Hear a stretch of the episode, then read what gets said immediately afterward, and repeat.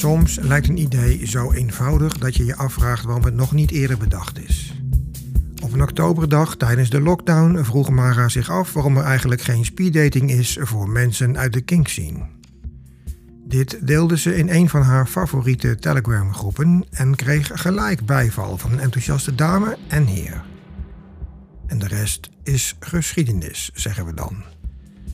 Vandaag praat ik met de organisatoren van dit nu reeds ongekend populaire fenomeen: kinky speeddating. Welkom allemaal, leuk dat jullie er zijn. Fantastisch.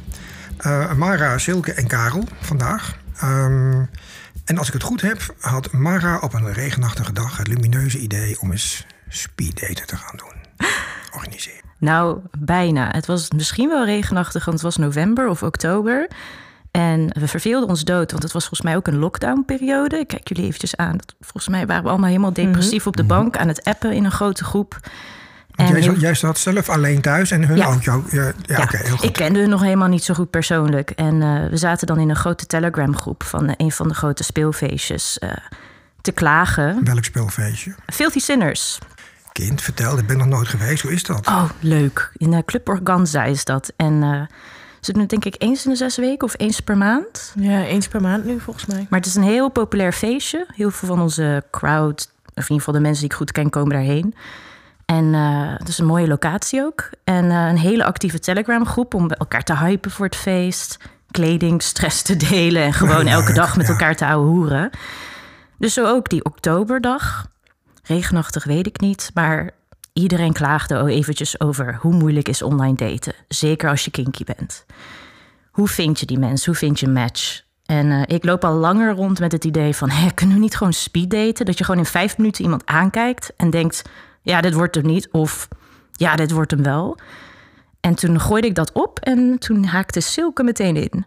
Van, hmm, wil ik wel doen. Dat klopt. Silke, jij haakte in. En hoe kwam dat? Jij was net Russisch roulette aan het spelen... vanuit wegens enorme depressieve tijd midden in de COVID. ja, en dacht, ik wil daten en toen gebeurde het.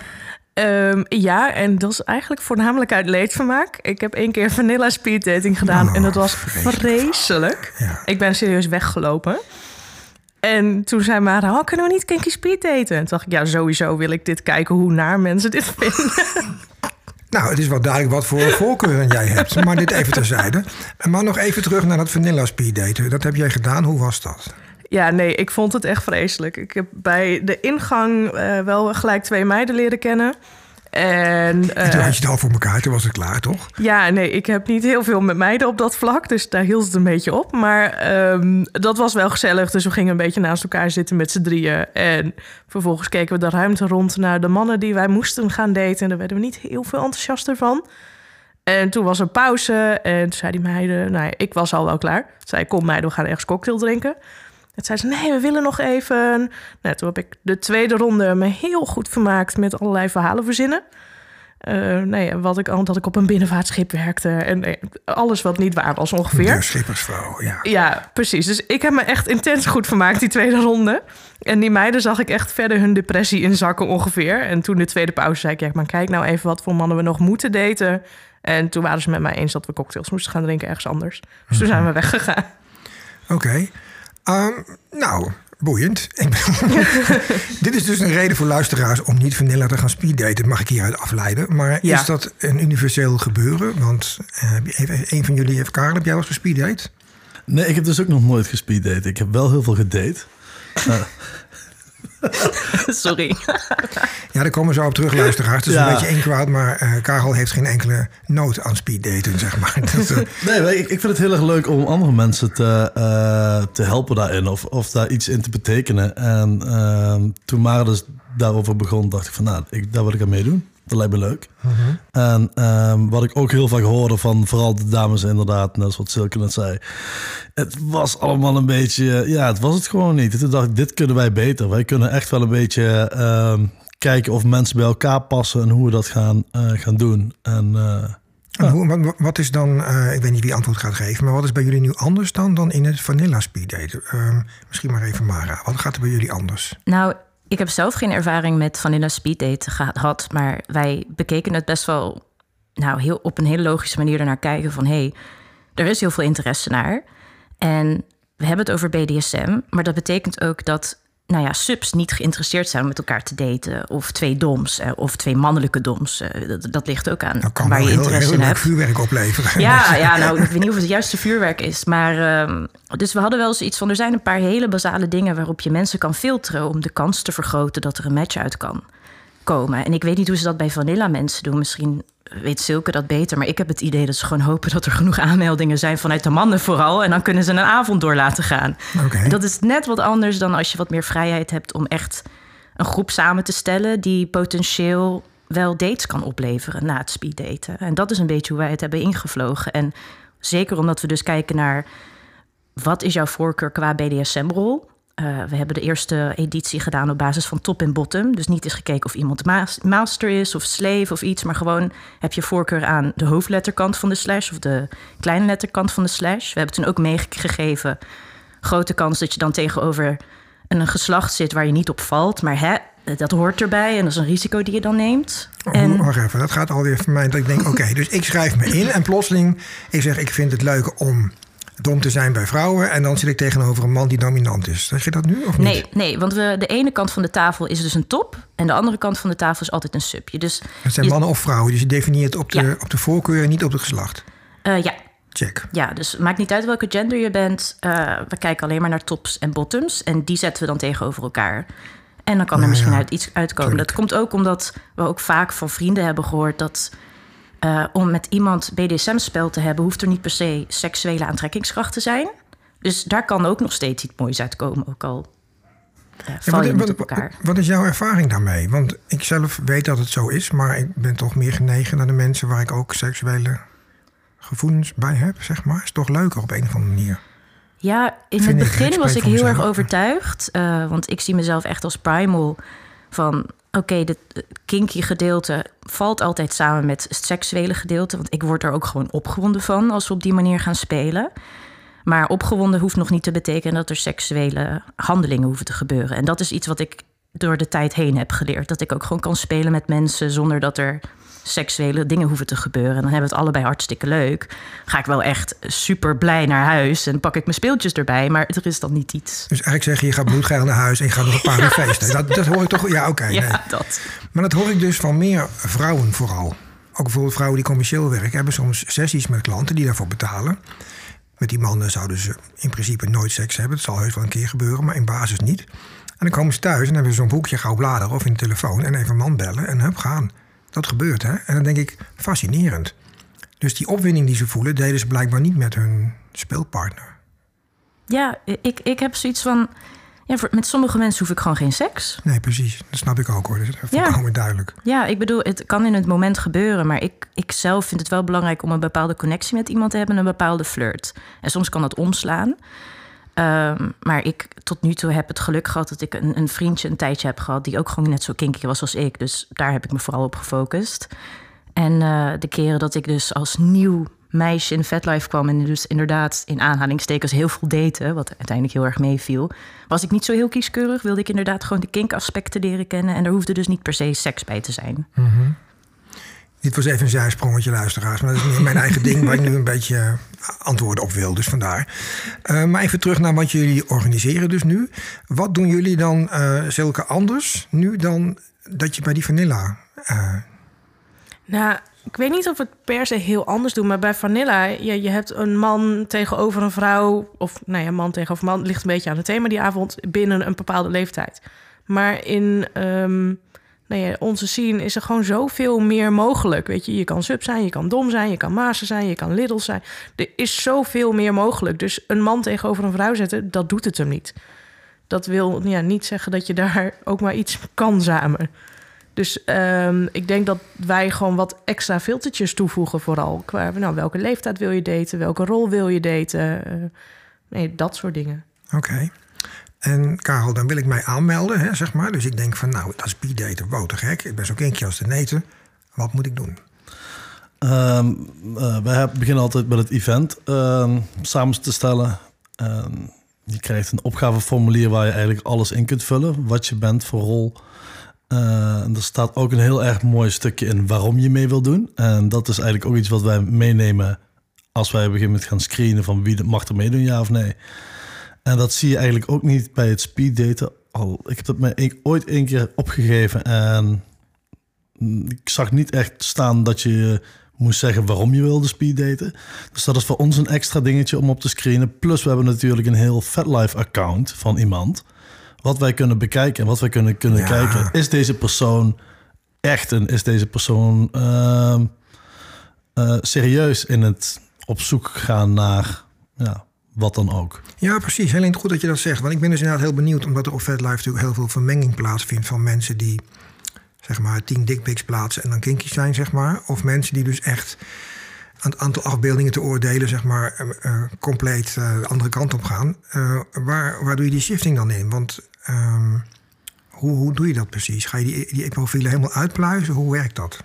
Ja, wij kijken eigenlijk, we hebben dan op de avond, voordat wij door gaan geven wie er mag komen, hebben wij eh gezellig etentje met, met z'n drieën. En dan, eh, dan gaan we even bijkletsen. Fantastisch. Een paar wijntjes erbij, een paar biertjes erbij. Ja, precies. iPads, telefoons of tablets en dan uitzoeken. Ja, eh, dan wordt je heel vet life erdoor gehaald. Ja. Ja, en dan beginnen we. En elk, eh, eh, eh, uiteindelijk gaan we elk profiel langs en gaan we bekijken. En ehm, dan gaan we kijken, kennen we deze persoon? Is deze persoon geschikt voor deze editie? Eh, Zegt hij wat hij zegt op het formulier? Komt dat ook terug op, op, op het profiel? Precies, ja. ja. Hè, want eh, je hebt ook mensen die dan bijvoorbeeld zeggen: Ja, ik, ik wil alleen eh, vrouwen daten en ik kom voor de monogame versie. Maar dan staat op hun profiel drie relaties met andere mensen. En dan denk ik: Dat is niet echt monogaam daten. Nee, hoe, hoe dan?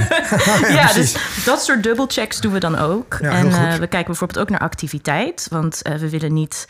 Kijk, iedereen op VetLife die er al een tijdje op zit, heeft een soort van gedragsnormen aangeleerd. Van wat is normaal gedrag op VetLife en wat is een beetje creepy gedrag op VetLife. Het is niet een duidelijk afgesproken norm. Het is eigenlijk meer een mores. Gewoon zo'n iedereen weet ervan als je in, de, in het kliekje zit of in de community zit.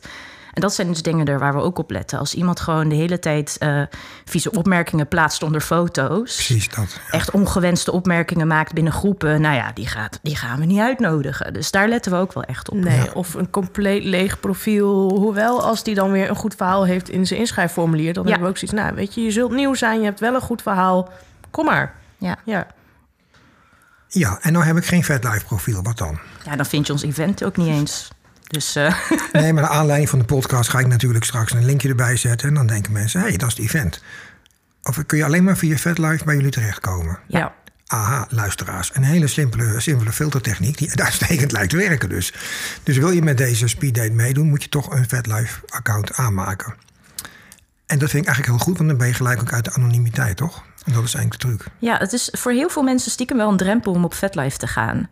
Eh, het, het is alsof je een stukje van jezelf blootgeeft... dat je liever heel erg dicht bij jezelf zet. En je zet het dan toch in enigszins op, op internet. Namelijk je e-mailadres of soms volgens mij ook je telefoonnummer moet je... Is dat niet meer Ja, zo? maar dat is afgeschermd, hè? Ja, gelukkig. Maar eh, het is voor mensen best wel een drempel. Dus elke drempel die we kunnen introduceren filtert al. Dus dat vind ik fijn. Ja, mee eens.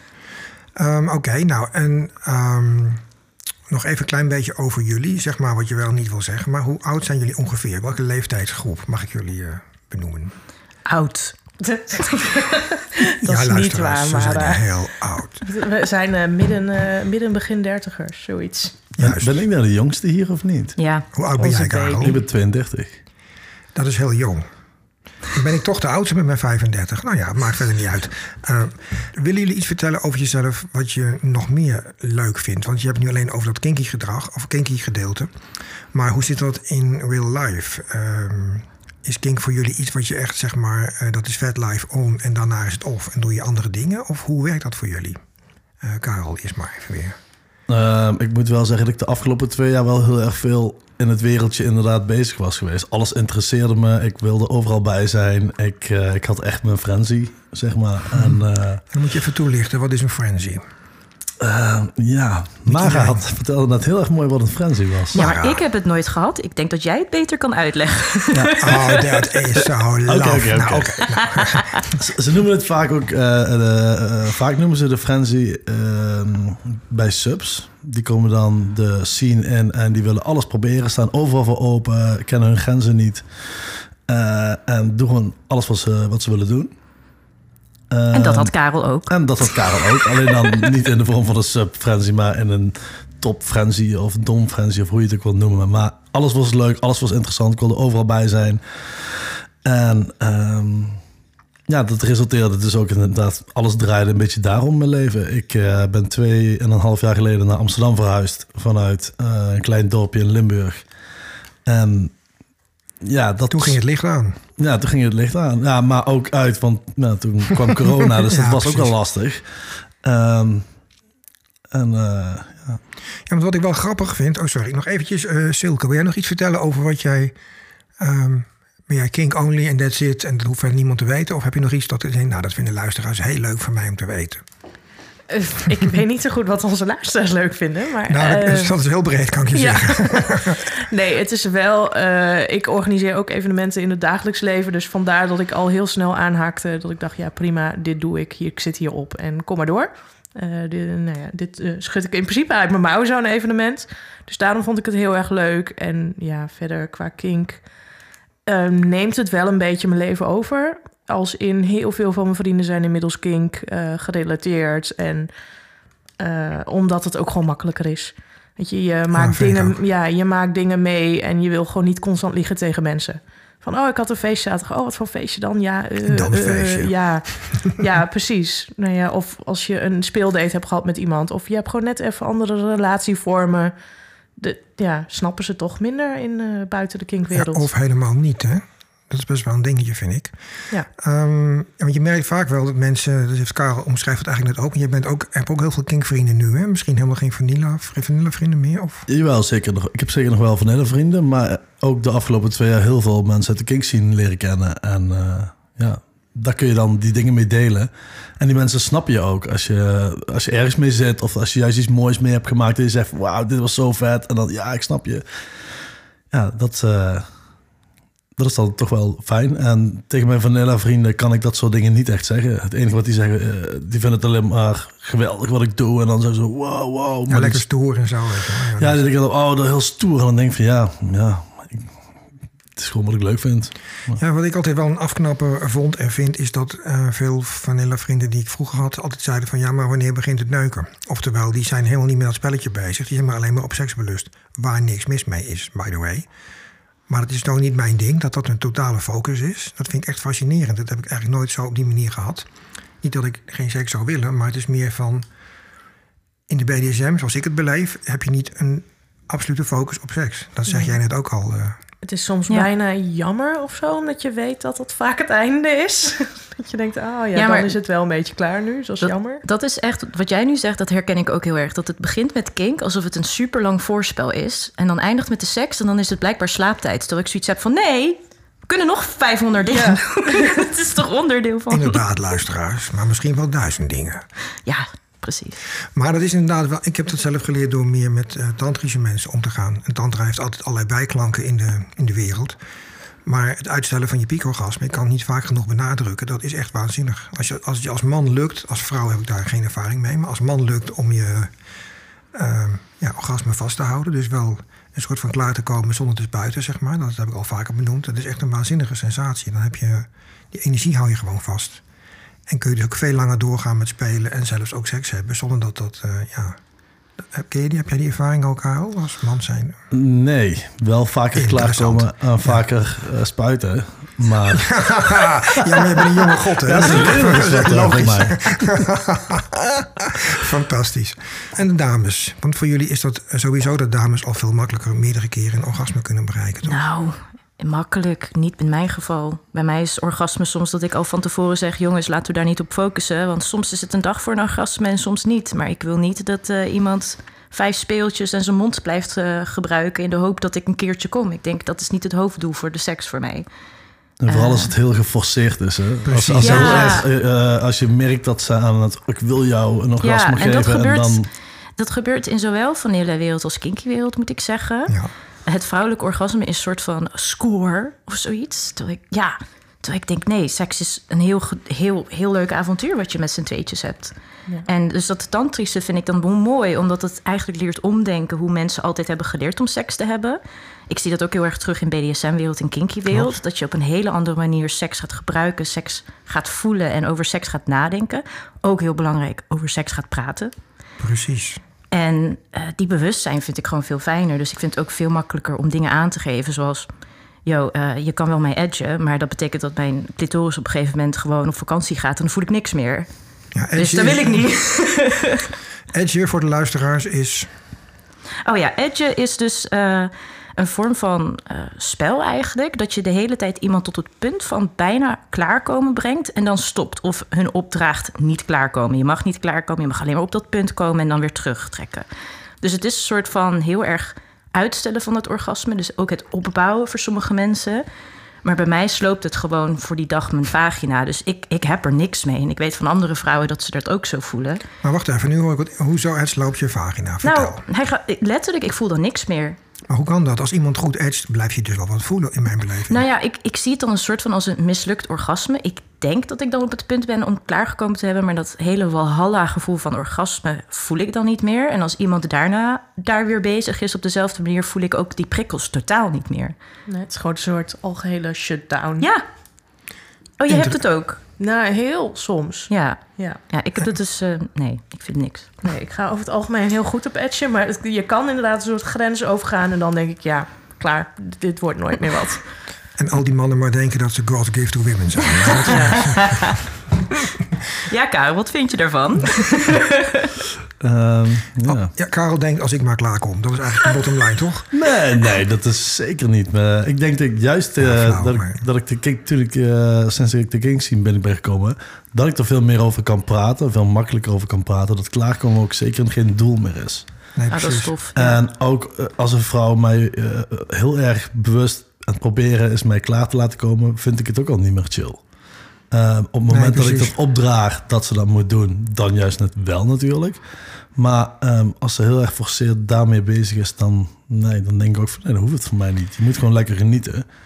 En eh, En in die geforceerdheid vind ik juist ontreilend, zeg maar. Maar gaat iemand heel erg op je letten of je wel komt of niet? Of omgekeerd. En dat vind ik altijd wat jij zegt ook. Dat is heel werkt contraproductief eigenlijk hè, in de Ja. beleving. ja, ik zeg ook wel eens als vrouwen dan vragen van ja, maar hoe, moet je, hoe kun je het beste pijpen? Nou, dat is gewoon geniet ervan. Speel ermee en eh, eh, maar focus je nergens op, niet op een doel. En dat is vaak het lekkerst. Ja, het gaat dan een beetje meer om de vibe tussen twee mensen. Gewoon die hele Ja. connectie die je voelt. Het speelse op elkaar inspelen. In plaats van, oh, ik moet heel erg hard nu gaan werken om... Ja, of ik ken Ja. een party trick en ik kan hem zo diep mogelijk mijn keel instoppen. En dit vindt elke man geil En het blijft het maar doen. En, en weer een keer en weer een keer. En dan denk ik op een gegeven ook van, hallo, kun je ook iets anders? Ja, ja jij gaat me even appen of zo dan, weet je wel. Ja, ja Maar ik moet, ik moet toch nog iets vragen. Want ik heb een podcast opgenomen met eh, vier kinky dames. Dat waren twee delen.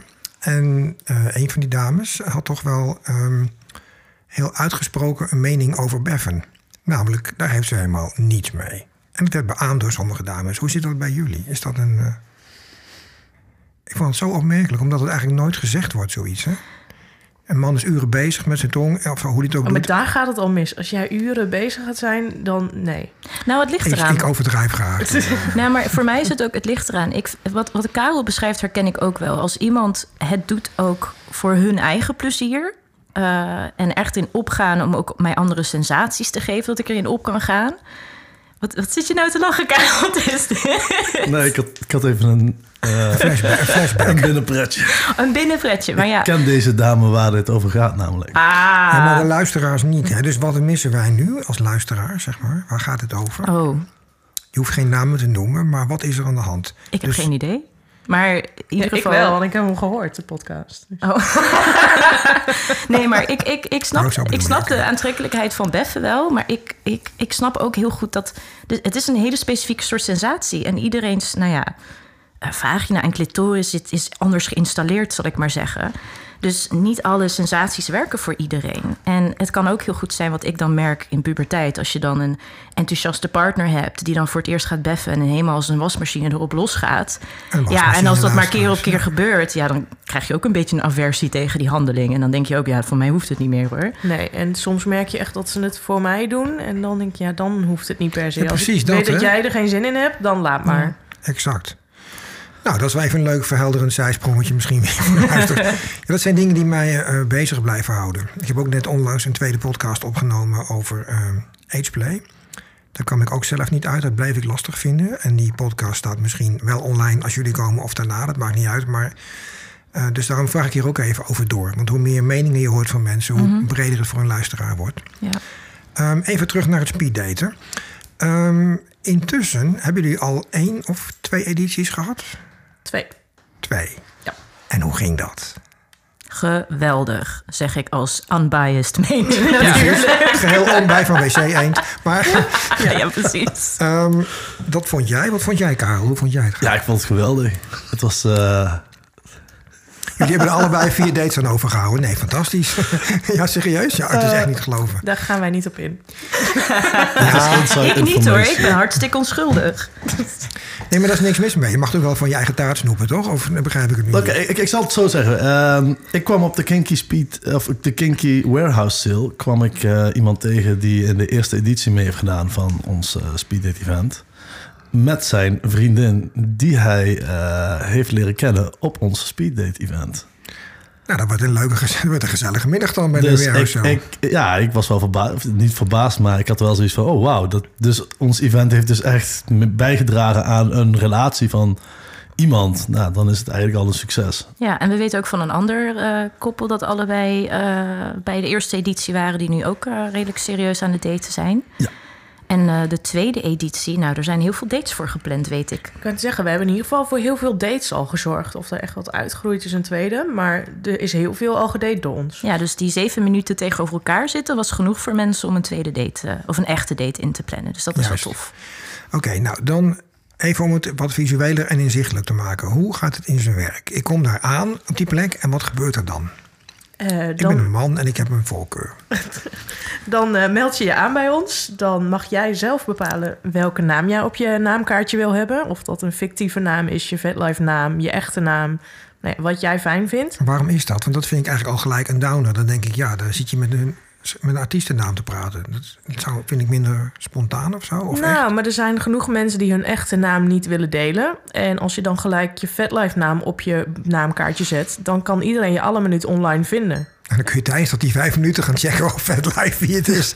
Dat misschien niet, maar misschien heb je wel zoiets ik hoef verder nooit meer contact met jou. Mhm. Maar ja, vervolgens gaat iemand je wel toevoegen op VetLife... en op al je dingen reageren. Ja, Dus stel dat je dat gewoon niet op prijs stelt... dan kun je nog weer een, een nog meer artiestennaam eh, ja gaan verzinnen. Oké, Oké, dus je hebt je naam opgegeven en dan? Eh, dan word je aan een tafeltje gezet... met nou ja, iemand van de andere partij. En dat hebben jullie bepaald dan aan de hand van je pro- profiling? Of hoe? Nee, want iedereen deed met iedereen. Alle tops daten met alle subs... of hoe we, welk thema we ook maar doen die dag.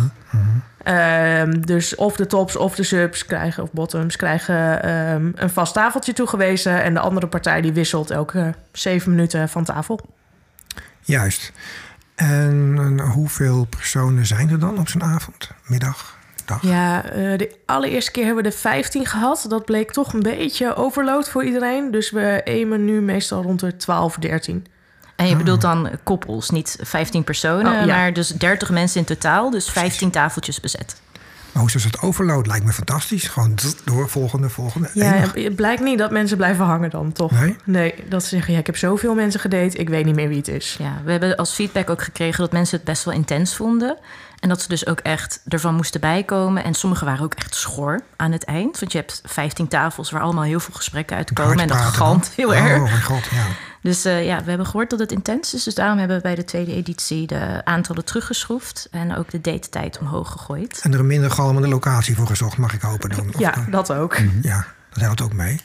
Ehm, Oké, maar goed, dan heb je dat dus gedaan. En wat gebeurt, dan, wat gebeurt er dan? Dan heb je dus eh, allemaal gewisseld een tijdje. Nee, ik ga nog even terug naar het gesprek. In, zo'n, in die vijf minuten. ja, je maar steeds te lachen. eh, maar hoe gaat dat dan? Ja, je, je, je begint met praten. Je begint met hoi, ik ben die en die. En ehm, ik heb geen gesprekken geluisterd van mensen, maar ik kan me voorstellen dat je misschien vraagt wat, eh, wat zoek je in iemand, of wat vind je leuk om te doen, of waar kom je vandaan, of eh, dit soort, ja, dat soort vragen. En Nou, dus ik- mocht je nou echt niks weten, heeft Mara echt een prachtig lijstje met onhandige vragen. De suggestieve vragenlijst.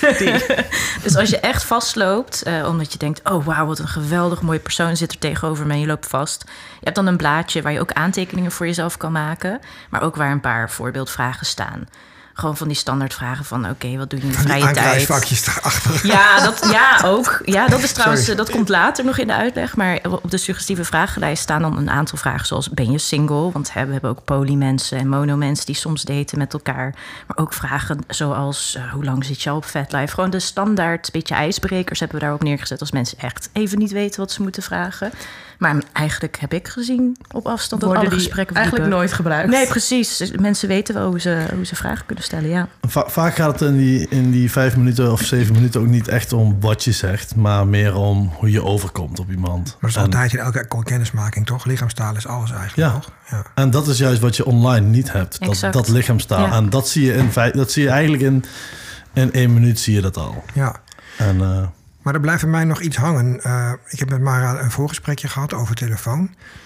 En toen vertelde je mij als een van de eerste dingen op een van mijn eerste vragen... dat de meeste mensen de vraag stellen, ben jij single? Dat doe ik, inderdaad. Dat heb ik. Oh, dat doe je. eh, Oh, dat was dus mijn jij deed met persoonlijke. ook? Oké, nee. nee. maar dat is mijn persoonlijke ervaring geweest met online daten. Dat dat blijkbaar niet zo vanzelfsprekend is dat iemand single is. En Mhm. op FetLife al helemaal niet. Nee. Eh, je ziet iemands profiel niet. En heel vaak op profielen van FetLife zie je dat mensen al een sub hebben, of al een dom hebben, of al een relatie hebben. Dus dan heb je al meteen het idee van: oh, eh, kan dit mijn primary relatie worden of niet? Dus ik vind het een hele handige eh, vraag om te stellen, afhankelijk van het thema wat wij hebben. Is degene tegenover jou single? Is diegene misschien poly? Heeft, is diegene misschien van open relaties? Want dat Ja, is ook al manier, meteen ja. een, een match of niet. Precies. Maar ik heb hem ook grappend erop gezet, omdat ik vaak genoeg met online daten erachter kwam dat iemand niet gescheiden was, maar toch getrouwd. Weet je wat? Dat soort. Ja, dat soort dingen, precies. maar iedereen En kan zich voordoen. getrouwd ook, precies, Ja, maar iedereen kan zich online voordoen wat, hoe ze willen. Je moet er maar op kunnen vertrouwen. Maar soms als je iemand in het echt ontmoet en je stelt die vraag, inderdaad, lichaamstaal zegt al heel wat over hoe iemand ermee omgaat. Dus het, is toch, het geeft toch een andere lading.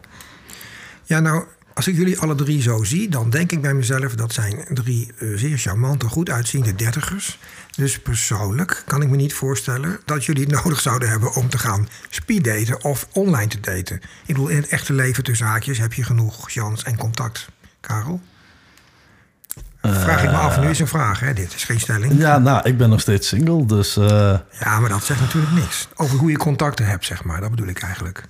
ehm, Je lijkt me iemand die heel makkelijk contact maakt. ja, ik ben iemand die heel makkelijk contact maakt met iedereen. eh, mannen, vrouwen eh, en alles wat daar buiten of daar binnen valt. Ehm, en ook, maar ook qua daten, dat het ook vaak wel heel erg makkelijk gaat. En ehm, dus online daten is aan jou eigenlijk niet besteed, bedoel ik te zeggen, toch dan? Ja, of juist wel. Want ik heb het heel lang gedaan. Ik ben, ook, ik ben eh, een hele periode heel lang vrijgezel geweest. ehm, waarin ik ook het, het online daten uitvond, zeg maar. En het is, uiteindelijk word je daar gewoon goed in. Eh, je, ja, het klinkt heel gek, maar je kunt op een gegeven moment van een profiel aflezen al bijna hoe iemand is. Omdat je het al zo vaak hebt gedaan. En het wordt op een gegeven moment ook echt saai. Het, wordt, het is voor mij op dit moment ook echt... Luisteraars daten is zo saai. Moet je helemaal niet doen. Nee, het is superleuk. Het is superleuk. Eh maar ehm, ja, soms kom je even zo'n periode dat je denkt van... Hmm, ik wil eigenlijk wel wat meer. Ik ben wel eigenlijk wel toe aan... eh, ja, er, is, er moet meer zijn dan alleen maar dit gedate. Dus en daar zit ik nu eigenlijk een beetje. Ja, ehm, want Silke, we hebben het in het begin ook even gehad over eh, de zoektocht naar diepgang. Dus het daten op zich is fantastisch, maar eh, dan heb je toch op een gegeven moment zoiets van, nou, Ja, nee, precies. Eh, je gaat wat missen uiteindelijk. Weet je, seks is heel leuk, maar seks eh, met diepgang. Haha.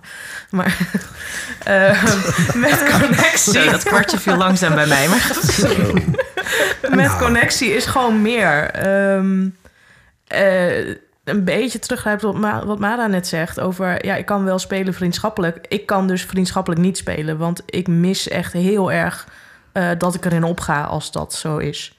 dus je bedoelt Nee. iemand die je heel goed kent van de koffie, zeg maar, dan ga je niet mee in een sessie. Nee, ik heb het wel gedaan, eh, maar het doet eigenlijk gewoon niks voor me. Dan is pijn gewoon pijn.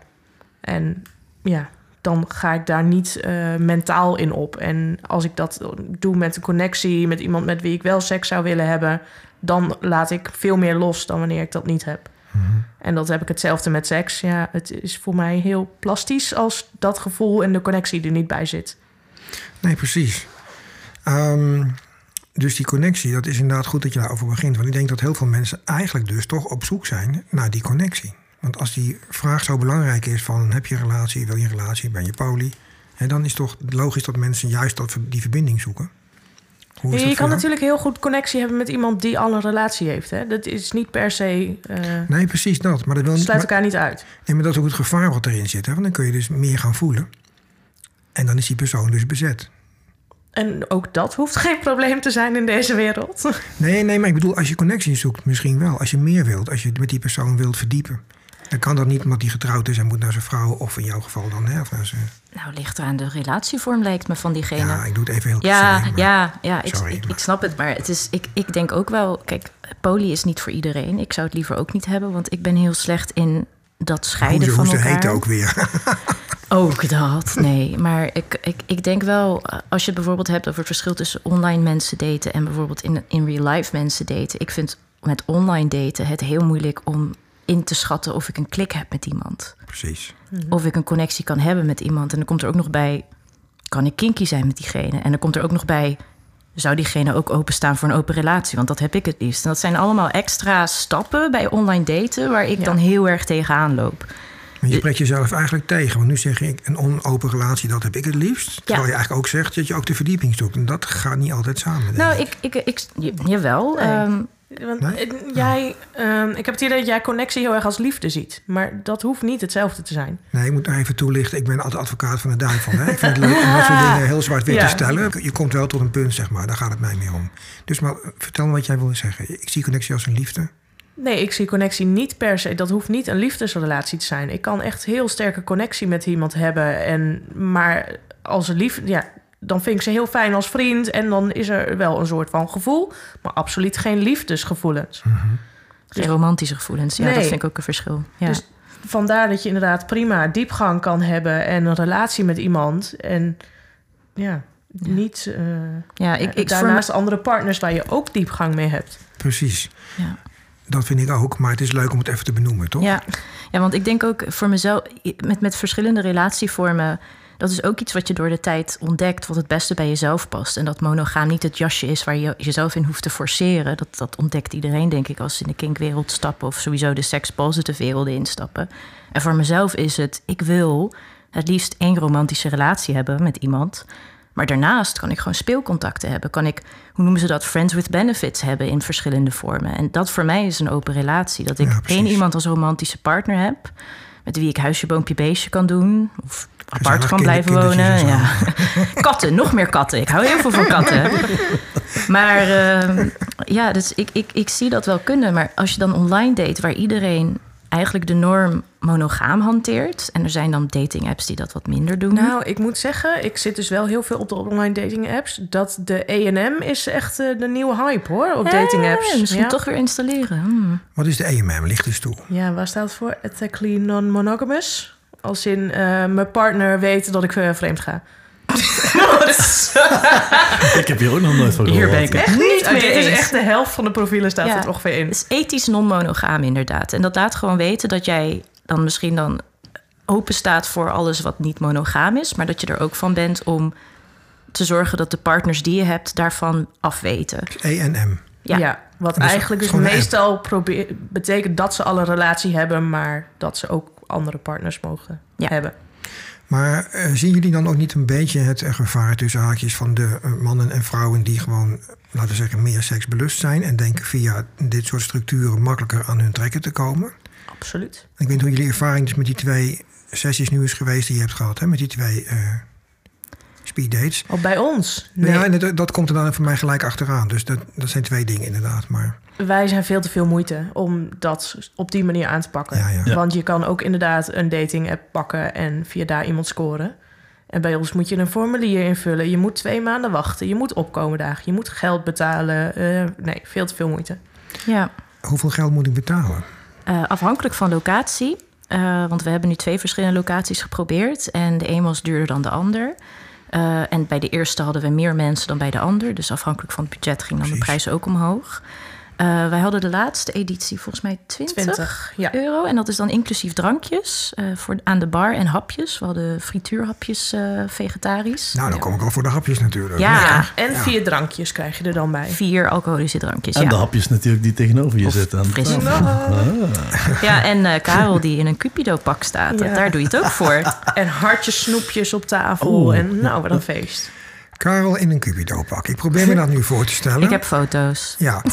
Nou, luisteraars. Zijn Ik zal, eh, als het mag, de links naar de diverse profielen erbij zetten. In ieder geval naar de Kinky Speed deze staat niet op jouw Niet profiel. online. Nee. Zo zonde. Huilie. Maar even wachten. Jij zit in, een, jij zit in zo'n pak, sta je daar dus. En dan komt daar een dame binnen. En eh, jij geeft dat aan als je een beetje dom bent. Dus een subje ziet jou in dat pak. En je denkt, nou, dat is nou nog eens een fijne dom.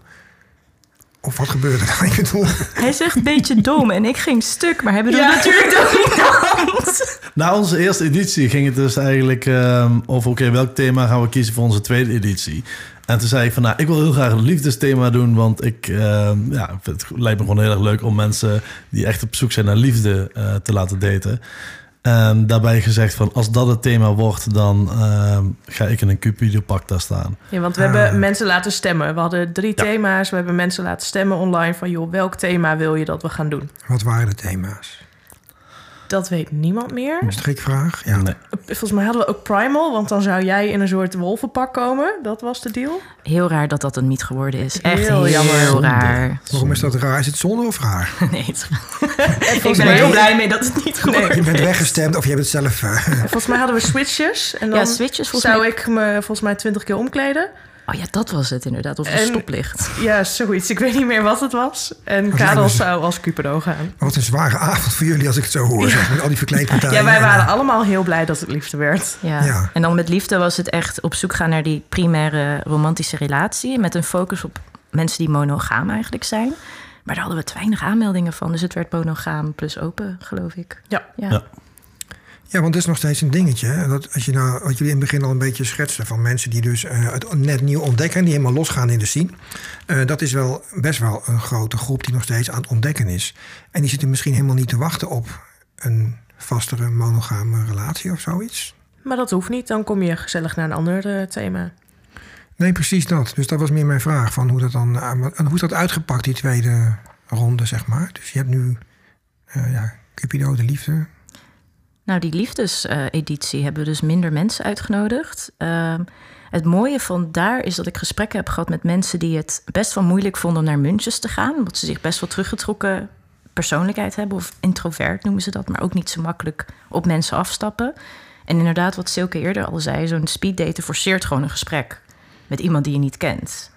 En dat vonden heel veel mensen fijn. Dus denk, ik denk voor nieuwe mensen die de standaard munches of de speelfeestjes, waar je niet zo graag in je eentje heen gaat, eerlijk, te moeilijk vinden, is eigenlijk speeddaten ook een mooie manier om heel snel twaalf mensen en misschien meer te ontmoeten. Gewoon al meteen je netwerk te verbreden en dan ook echt even een, een gesprek gehad te hebben met mensen. En je komt ook net zoals bij Muns in je gewone kleren, toch? Het is niet dat je in je outfit mag komen. Dat is Ja. niet aan de orde, hè? Ja, Behalve behalve, Karel. behalve een van ons als wij ons moeten verkleden, inderdaad. Het was trouwens wel mooi bij de laatste editie. Ehm, eh, het was in Utrecht. En na onze editie was ook de Utrechtse Parkmunch. Ja. Oh, wat leuk. In, ja. in een kroeg.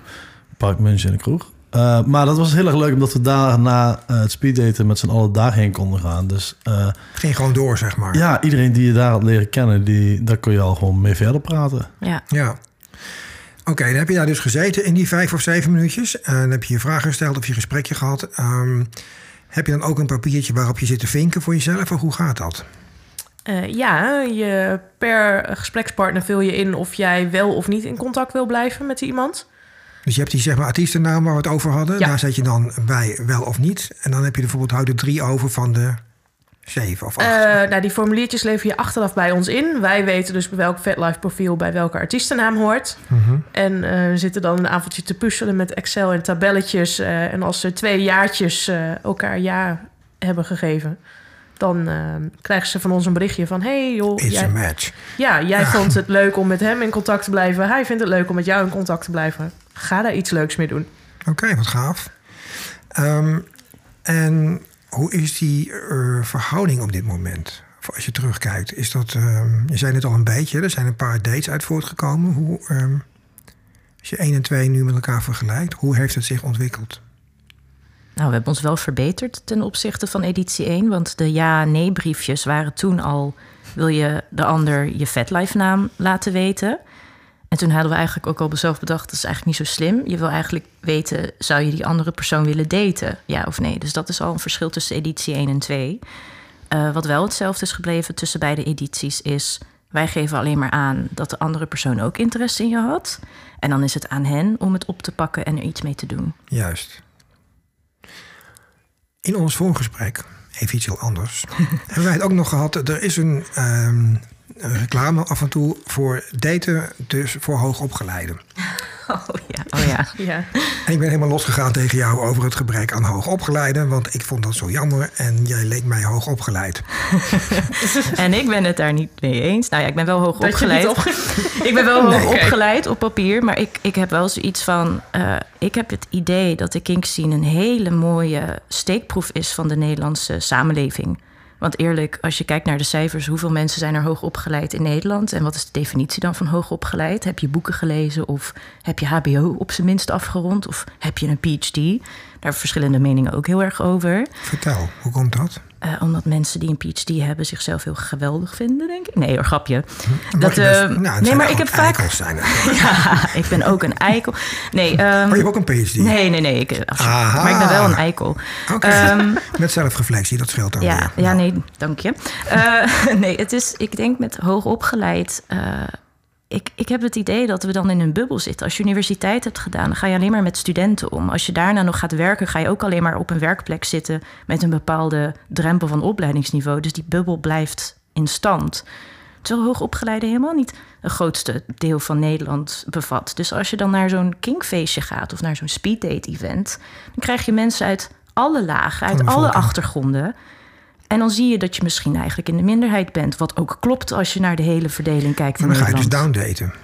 Ik vind dat niet downdaten. Waarom is dat downdaten? Nou, dat vind ik leuk om te zeggen. En dan zeg jij dus, en dan zeg jij dus van het is niet zo.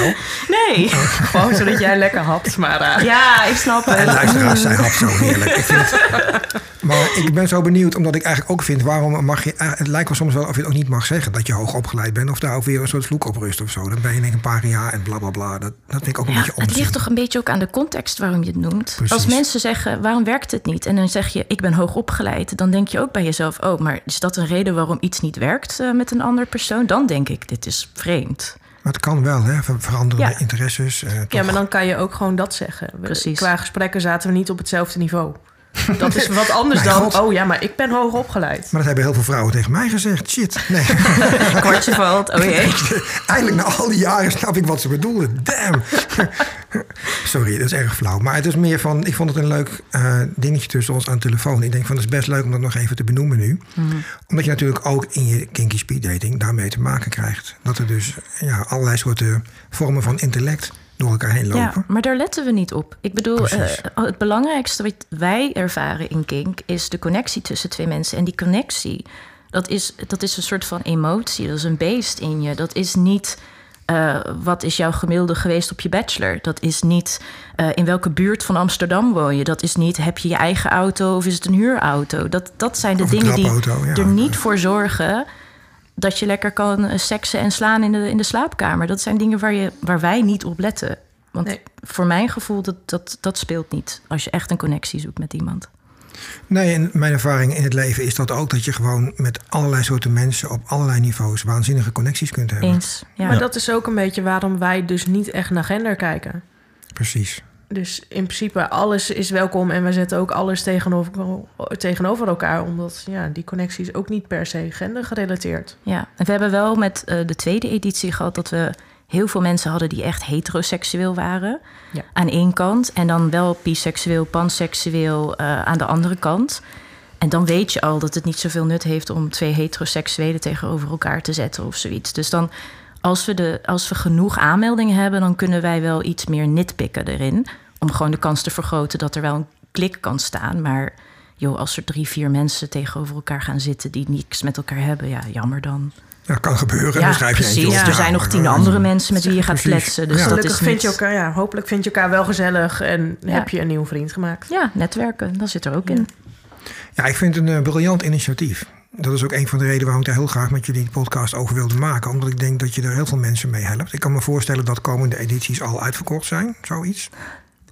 Nou, Of, of je hebt nog tien kaarten over, sorry. Ja, weet ik. Nee, het ehm, uitverkocht is een beetje lastig. Eh, de eerste editie hadden we rond de 170 of 140 aanmeldingen. Nee, bijna 200. Ja, en de tweede editie ook zoiets. Ja. Eh, nee, we kunnen niet uitverkocht, want we kunnen gewoon maar 26 mensen kwijt. En het is niet de eerste 26 die zich aanmelden, die zijn welkom. Maar gewoon de 26 die het best met elkaar matchen, die zijn Ja, welkom. ja, ja, precies. Dus vandaar die selectie. En we hebben nu, hadden we eigenlijk twee thema's gepland. Eh, de Daddy Dom Little Girl en de eh, Women editie.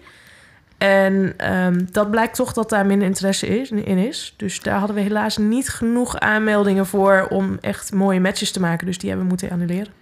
Maar heb je dan genoeg bekendheid ook nog al? Zeg maar, je bent natuurlijk net begonnen. Dan kan ook dat het nog niet genoeg in de scene doordringt, hè? Ik zou niet Ja. weten hoe ik dat zou moeten meten. Maar ik heb wel het idee dat er genoeg interesse is voor ons tot nu toe geweest om keuzes te maken. Ik denk ook met eh, de parents, little eh, en women. En dan met women bedoelen we iedereen die zich identificeert als vrouw of als vrouw zijnde of non-binair mag, is ook welkom. Dus women met een X gespeld.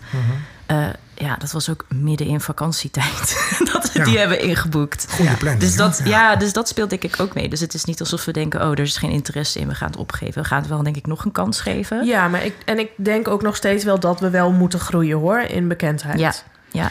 En dan is- kun je er wat meer, nou ja, laten we het obscure thema's eh, noemen even, tussen haakjes. Noem er nog eens één. Gewoon voor mij even lekker. Gewoon Ja, ik, even. ik wil heel graag de, eh, de Unicorn-editie gaan Ja. doen. En ja. Wat, wat is de Unicorn editie? Dan zet je dus eigenlijk, kun je je als stel aanmelden en als unicorn aanmelden. En dan mag je dus legaal gaan unicorn hunten. En dan krijg je dus elke vijf of zeven minuten krijg je een nieuwe persoon voor je neus als stel zijnde. En dan kun je gaan kijken, willen we deze een keer als unicorn eh, in onze slaapkamer? Ja, ik zie die ogen van Karel helemaal glimmen, jongens. Die man leeft helemaal op. Ja. Vertel. Maar Karel wil meedoen als unicorn. Ik wil dat als Ja, unicorn. maar ik, ik eh, oprecht Ja. ook. En dat is trouwens wat we vaker hebben: dat we dan speeddate organiseren. En we nodigen echt super interessante mensen uit. Dat we denken: ja, ik wil eigenlijk ook niet meedoen. Ja. Maar ik denk dan altijd van, ja, maar je hebt natuurlijk wel eerste keus, toch? Of zie ik dat verkeerd? Nee. Nee. Nee, geen Dat- eerste oh, keus. Oh, dat mag dus niet. Oh, sorry. Oké. Nee, want wij, in principe, we meestal plannen we een borrel achteraf. Meestal, we hebben al twee keer gedaan. Maar we plannen een borrel achteraf. En dat is een beetje onze kans om, eh, nou ja, ons, op, op onze mensen te springen. Ja. Maar om te zeggen dat je single bent. Dus, Ja, ja. precies. Maar dan hebben ze dus al die dertien anderen gesproken. Dus En toch bekruipt mij een klein beetje het gevoel dat deze speeddating ook wel voor jullie zelf een bijzonder interessante bron is van inspiratie. Nou, ik, ik heb dus is niet een, erg, hè? Is- een match gehad met een dame eh, op een, Uiteraard. op een eh, op Bumble. Dat is een dating app. En ik was op een gegeven moment aan het vertellen dat ik Kinky Speed Daten deed organiseren. En dat zij ze in één keer zei van, huh? Maar daar ben ik voor uitgenodigd. En dat ik zei, niet. En ze zei, ja, echt waar. En toen gingen we inderdaad kijken. Toen bleek zij dus een van de dertien dames die op het tweede event kwamen. En toen zei ik van, ja, maar... en Het, het, het was denk ik een week of twee voordat het event was. En toen zei ik van, ja, ik kan nu niet met je gaan daten. Dat, eh, nee. wat integer van jou. Ga, ga eerst maar eens even die, eh, die 13 mannen die we uit hebben gekozen eh, eh, langs. En dan kijken we daarna wel verder.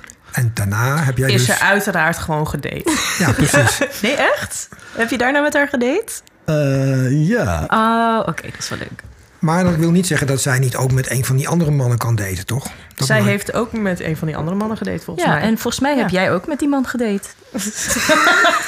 En toen hebben jullie samen... weer Gewoon nog wat- even ja. meer mensen voor de bus te gooien Ja, hier. precies. Ja, leuk, joh. Ja, ik ben de enige die gewoon een clean eh slate heeft hier. Dus, mhm. Nog. Maar jij bent de primal, begreep ik net. Dus de... Ja, dus die Primal editie, als Komt ik in een wolvenpak nog. kom... Ja. En hoe zijn, als jullie dan met mensen één op één praten na zo'n avond? Want ik kan me ook voorstellen, ik heb geen vriendinnetje en ik ben heel erg ongelukkig en ik wil heel graag een relatie. Oh. Nee, dat neem ik nu even. Ja, god. ik verplaats je me aan. eigenlijk in de rol van de luisteraar. en die, die heeft zoiets van: oké, dat wil ik dan graag. En dan ben ik mijn vraag, godverdomme, kwijt. Echt niet te geloven, joh. Wat moeten ze doen om succes te hebben bij speeddaten? Dat Eh, misschien? Of hoe Nee. moeten ze met mensen praten? Wat Nou, moeten ze, eh, hoe moeten ze Wat mensen? Oké, ga je voor de hond nog even voor jou. Wat, wat zou jij denken dat ik zou willen gaan zeggen? Jammer joh. Oh, fout. Wat ik eigenlijk wilde zeggen is dat het lijkt mij dus voor een wat integer iemand, een ingetogen iemand, sorry, heel erg lastig om daar te gaan zitten. En hoe help je mensen daarmee? Want ik denk dat dat echt voor mensen speelt. onzeker, verlegen. Eh, wat, wat doen jullie dan voor die mensen? Want je nodigt ze uit, hè? En wat gebeurt er dan met Ja, ze- ik denk dat dus niet. Ik denk de allergrootste stap voor deze mensen is opkomen dagen. En vervolgens worden zij gedwongen om met mensen te praten. En ik denk dus ben je dat... streng. Ja, ja. Het Met is, eh, het onze is echt- zweep staan wij erbij. Heerlijk. Wanneer Nee, was maar het? het is echt alsof je een achtbaan instapt. Je Ja. gaat zitten, dat ding gaat naar beneden. En laat het, maar, laat het je maar overkomen. Nee, dat snap ik. Maar Ja. als jij een verlegen persoon bent, dom of sub, dat kan allebei, en je wil dit graag even ervaren, eh, heb je dat meegemaakt? Ik kan me voorstellen, ik zou persoonlijk in zo'n probeer ik me in te leven in iemand, lijkt mij heel erg lastig. Eh, want jullie zijn alle drie extrovert, je kunt je goed uiten. Ik heb daar ook geen moeite mee, maar stel dat je dat wel hebt. Dan is was- het maar zeven minuten. En je hebt iemand tegenover je zitten die ook kan praten. Dus je hoeft niet in je eentje een gesprek te Ja. Maar je leiden. kan ook altijd van tevoren, als je niet weet of het iets voor jou is of dat je het eng vindt, kan je ook gewoon ons profiel eh, appen. Kijk, wij zijn social butterflies, eerlijk. Maar ik ben ook iemand die het dus daarom geweldig vindt om iemand onder de arm te nemen en te zeggen: Kijk, dit is de drempel, we gaan er nu samen overheen. Dat, dat is geen probleem. Dus vooraf kan je ook online al contact met ons opnemen om gewoon aan te geven: Ik vind dit spannend. Wat kan ik doen? En dan kunnen we je gewoon tips geven afhankelijk van wat je nodig hebt. Dat is tot nu toe, geloof ik, één keer gebeurd. Dat iemand een bericht Ja. stuurde met hey, spannend. Mhm. En die is, is die nou gekomen? Ik weet niet meer wat de naam was. Nee, ja, ik weet het ook niet meer. Maar dat is altijd mogelijk en daar reageren we ook op. Want het idee is ook mensen die dus moeite hebben om op mensen af te stappen, om hun daarin te helpen. Gewoon op een hele korte tijd, wat, wat Silke al zei, mensen echt te laten netwerken. Ja. Gewoon die ik achtbaan denk in. dat het dus inderdaad makkelijker is dan een munch... waar jij proactief naar mensen toe moet stappen en een gesprek moet starten. Hier heb je niet heel veel andere keus, want je zit tegenover elkaar. Maar dan kun je alsnog dichtslaan. Ik, Ja. ik, ik probeer me te verplaatsen in een luisteraar. Mensen die echt verlegen zijn. Dus, maar dat is heel goed wat je zegt. Dus eigenlijk, ja, je- je kunt bijna niet anders dan wel iets gaan zeggen met iemand. Hoe onhandig je ook bent en hoe onzeker je ook bent, dat maakt eigenlijk helemaal niet uit. Ja, en, en je kan er ook van uitgaan dat degene die tegenover je zit, is ook gewoon geïnteresseerd in je. Die zal vragen stellen. Het is niet alsof het hele gesprek van jou afhangt. Er zijn twee mensen die deel maken van het gesprek. En nou ja, we hebben die suggestieve vragenlijst waar je altijd op terug kan vallen. En dat is ook gewoon informatief. Ja. Maar eh, zeg maar de drempels en de angst om op iemand af te stappen, dat zijn de dingen die wij we- hebben weggehaald. En dan is de rest aan jou. Je hoeft alleen maar te antwoorden. Handig zeg. In ieder geval, dat hoop ik dat het zo valt. Maar Ja. Ja, want het is ook nog eens zo dat veel mensen met hun eigen kink in hun eigen hoofd zitten. En eh, dat wil ik nog even meegeven. Ik denk dat dat juist op dit soort plekken heel fijn is, omdat dat daar geen rol speelt. Hè? Je kunt daar gewoon gaan zitten en dan zit er zo'n leuke primal tegenover je. En die zegt, nou, we zijn niet leuk. nee, dus, oh, wat hoor ik nou? We zijn, waarom ben je niet leuk? Nou, we zijn, ja, ik, ik, We ook gelijk. Ja, dat- ik, zit te denken, ik zit te denken aan de mensen die ik ken, die primal zijn. leuk, en die zijn maar- best wel uitbundig, Oh, luid. we als primals. Ik dacht Ja. even dat je Karel en mij ook Nee. niet leuk vond. Nee, zijn jullie primal? Dan ben ik niet Nee, naar nee, nee, nee Oh. maar ik dacht... Nee, we. maar ik, ik, ik denk wel, eh, het fijnste wat je met, met kinky speed daten hebt, het woord kinky zit erin. Dus je weet dat andere mensen waarschijnlijk dezelfde interesses als jou hebben. Het is een soort van jullie gemeenschappelijke geheim. Jawel, maar vertel jij aan iemand die je niet kent. Kijk, voor heel veel mensen, eh, dat vind ik dan wel interessant hoor. Dat je dus eh, jouw voorkeur is, eh, zit heel erg in je hoofd, kan hè? En dat je dat heel moeilijk vindt om dat überhaupt te benoemen. Ja, maar dit is, dit is een eerste gesprek, hè? Eh, dus in, in je eerste vijf minuten of zeven minuten hoef je niet meteen je diepste eh, gewortelde Nee, kinks precies. op tafel te gooien. Het gaat, eh, Nee. De gesprekken gaan vaak misschien niet eens eens over kinks. Nee, leer inderdaad eerst de persoon eens kennen. Ja, het is een het beetje hetzelfde om- als dat een munch iemand op je afstapt. Hoi, wat is jouw rol? Dat ik ook denk, sorry. Ja, dan ben dat ik- dan kansloos. Ik ben Silke en jij? Ja. precies, precies. Ja. Ja. Ja, ik vraag dit soort dingen omdat het bij mensen leeft. Hè? Dus Ja. mensen hebben dat soort gevoelens. En die denken dan moet ik mijn hele ziel bloot gaan leggen tegenover een wildvreemde man of vrouw. Dat kan ik me voorstellen dat dat. Dus dat is heel goed dat jullie dat dan ook proberen weg te Ja. nemen. Het enige, je hoeft het niet over kink te hebben. Je mag ook gewoon zeggen, hoe was jouw zondag? En eh, was het lastig hier te komen?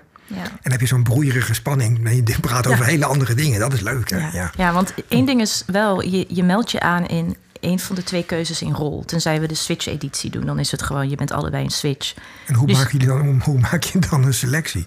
Eh, op met top en bonte? Met nee, met switches. Hoe doe je dat dan? Nou, dan moeten we nog gaan meemaken. Dat weten we nog niet. Dat weten we nog niet, maar we weten wel dat er heel veel vraag naar is. Nee, En, Even eh, iedereen op een hoop gooien en dan zien we wel wat eruit komt. Ja. Nee, maar het is wel, je geeft dus van tevoren al een beetje aan wat jouw diepste verlangen is. Ben je een top of een bottom? Wat de invulling daarvan is, we het niet te bespreken. Het enige wat je kan, het beste kan doen met speeddaten... en wat we dus altijd hebben gemist met online daten... is een eerste indruk krijgen van mensen. Want meestal die eerste indruk zegt al heel veel... of er een potentie is voor iets meer. En dat is het enige waar je op hoeft te focussen. Dus inderdaad, heb het over katten, honden... ben je hoog opgeleid of niet, heb je een auto, maakt niet uit... Vra- vraag dingen die je belangrijk vindt. Ja. Als je heel graag kinderen wil, eh, ja, zeg in ieder geval dat je graag kinderen wil. Hey, of ik. niet, Ja. hè? In vijf minuten ga je het misschien niet over je kinderwens hebben. Maar je kan ook van, inderdaad, hoe is je vakantie? Ga je nog op vakantie? Ja, dat Ja. kan ook. Ja, toch goed dat je dat nu zegt. Want ik vind dat ook heel interessant. Eh, je hebt natuurlijk Tinder. Tinder was vroeger zo hot als een meat market. Dan kon je allerlei bla bla bla. Ik dacht altijd van nou, dat is het helemaal. Maar dat is het voor mij dus niet. Want ik, op die manier leg ik geen contact. Ik doe het gewoon in real life. Dat vind ik veel leuker ook. Waar ik me in heb vergist is dat ik dacht dat Tinder dus echt alleen maar was voor de korte snelle seks. Maar nu blijkt dat heel veel mensen dat ook zien als een dating app. Voor een degelijke relatie. Ehm, Ik denk dat het daar ook voor bedoeld was. Daar was het ooit ook voor bedoeld. Oh, ja. Mensen gingen ook. het gebruiken als seks-app. ja, Ja. toch? Ja. Ah, oké. Was wel handig, hè, trouwens, even tussendoor. Ja, maar maar, dat heeft wel een beetje... Je hebt nu Field en dat heeft dat wel echt overgenomen. Oké. En daar zie je nu ook dat mensen relaties gaan zoeken op Field. Of al relaties hebben en een unicorn zoeken. Dat is ook een Ja. hele goede app daarvoor. Wat Ja. is een unicorn nog even voor de luisteraars die het niet Eh, weten? een unicorn is eh, de derde persoon die een koppel, maakt niet uit wat de samenstelling is van de koppel, erbij zoekt voor eventueel een relatie erbij. Maar in het algemeen willen ze gewoon die threesome, die trio. En dat is de unicorn, die, die vrouw, biseksueel, die dus op de man en de vrouw valt. Dus dat is de grote fantasie. En die dus super gauw en aangetrokken is tot allebei evenveel. Zodat er niet een spanning is van, oh jee, jaloezie of wat dan ook. Klinkt weer als een soort Disney-sprookje overigens. Maar Ja, daarom heet het Ja. ook een unicorn. Deze mensen zijn vrij uniek en onvindbaar. Dus Dus unicorns. het bestaat gewoon niet, ja, Ja. precies. Ja. Eh, en waarom zou je daar dan een, een speeddate aan wijden? Want dan zoek je dus naar iets onmogelijk. Het, wordt vaak een beetje geshamed, eh, eh, het unicorn hunten. Wat ik... eh, Waar jij zo goed in bent. Nee, nee, nee, ik ben het... Nee, Hij nee, is nee. de unicorn. Ja, je bent een Ik unicorn. vind, het juist, ik vind het juist leuk om met stellen mee te doen. Uh, maar dat vaak mensen zeggen van ja, dat zijn stellen die alleen maar aan het jagen zijn op dames om mee te doen.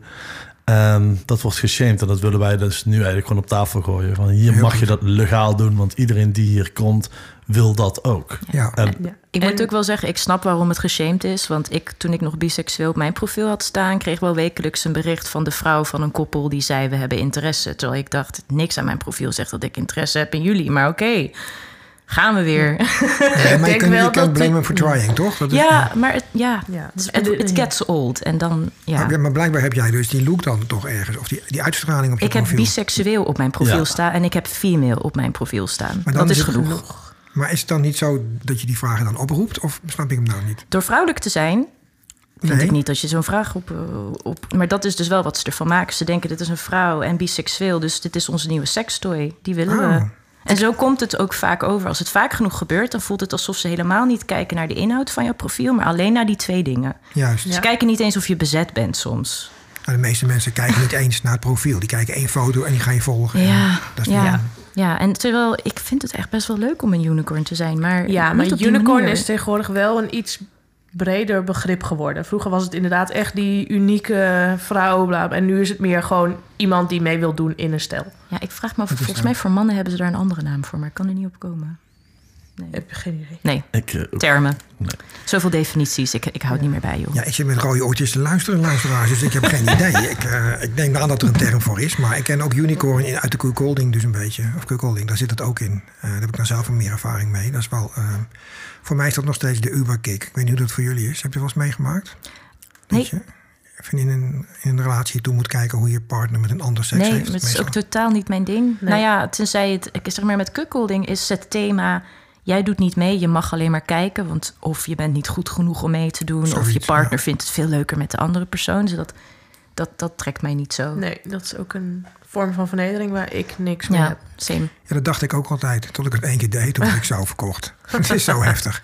Maar, maar, maar welke, wie was je in het geheel dan? Welke... Ja, dat maakt het allemaal nog weer lastiger. En normaal is het eigenlijk zo, of normaal, heel vaak is het zo dat een, eh, een man is getrouwd met een vrouw. En die vrouw zegt, ik ben een hotwife en ik wil een man erbij. Ja. En dan samen vernederen we jou als de man van die vrouw zijnde. ik heb meegemaakt dat ik het met een koppel heb gedaan die gewoon mij samen vernederden. Dus dan was ik hun slaaf en zij hadden dan samen seks en andere dingen. En ik moest hun bedienen, helpen enzovoorts. Ja, ja. Het is een hele bijzondere dynamiek. Ten meer daar ik die dame ook nog heel leuk vond en daar wel een beetje gek op was. Dus dan was het best wel heftig. Zeker omdat ik daar geen ervaring mee had. Dus dan kom je in een heel raar soort ding terecht. Waar ik heel veel van heb geleerd. En ehm, wat ik heel verrijk, heel erg een verrijking heb gevonden. Ja, dat snap ik ook wel. Maar dat is het ook met kink heel vaak, die heftige emoties. Dat is Heftig, wat meespeelt. Maar, weet, dat- erg, maar weet je wat nou zo erg is? Ik kan dus niet meer terug. Op een gegeven moment.